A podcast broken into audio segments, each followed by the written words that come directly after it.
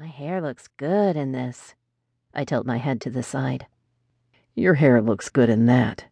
The rest of you is breathtaking. He rests his hand on the counter. I like redheads. Lucky me, I whisper as I stare at his mouth. His lips are gorgeous. They may be the nicest lips I've ever seen on a man. I'd kill for those lips and those eyes.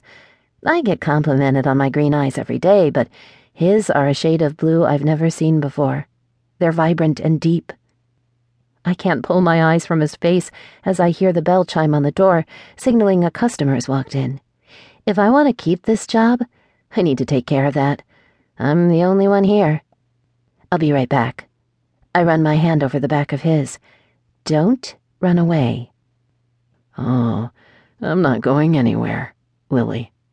His voice is smooth and even. I don't take my eyes off of him as I walk back to the cash register. Welcome to Star Bistro. What can I get for you? Lilly? You're Lilly, aren't you?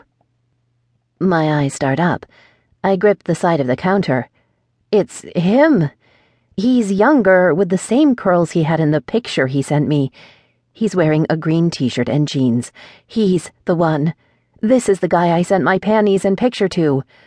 Who are you? I almost scream the question at him. It's me, Parker. Don't tell me you don't recognize me. If he's Parker, who the hell are you? I look right at the suit.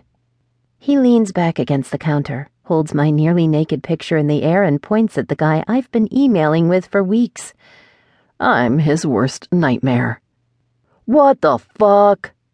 The t shirt clad Parker's gaze darts back to me before it rests on the other man's face.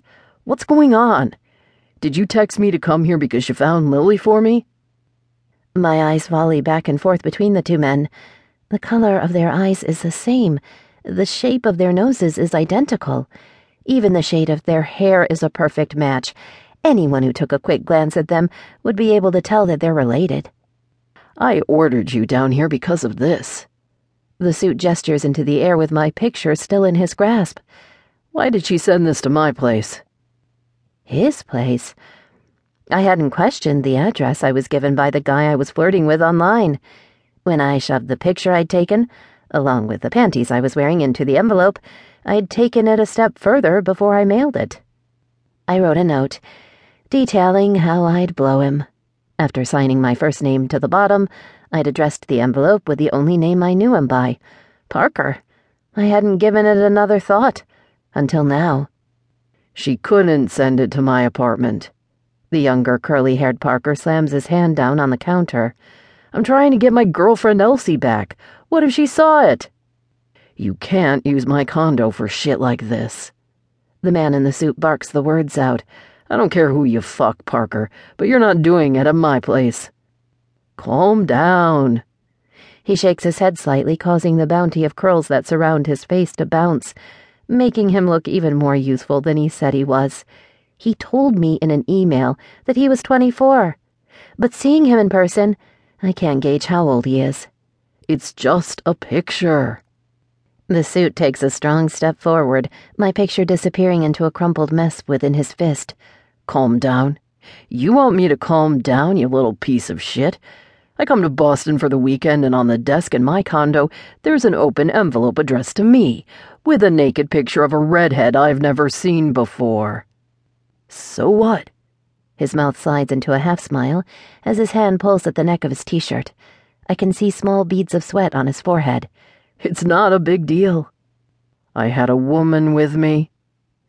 There's no mistaking the disappointment edging the suit's words as he shoves my picture back into his pocket. She found the envelope before I did. You fuck that up for me, Parker. It's past nine now, which means the bistro is officially closed. It also means I can start my very quick cleanup routine before I lock the front door and take off for the night to find a hole I can climb into where I can hang my head in shame all by myself. Judging by the look on the older Parker's face, I'd venture a guess that unless I step into the middle of this, I'm going to end up watching him pound the hell out of the guy I've been emailing. I've already had enough excitement for one night. Hey, Parkers, I interject. The bistro's closed. You can take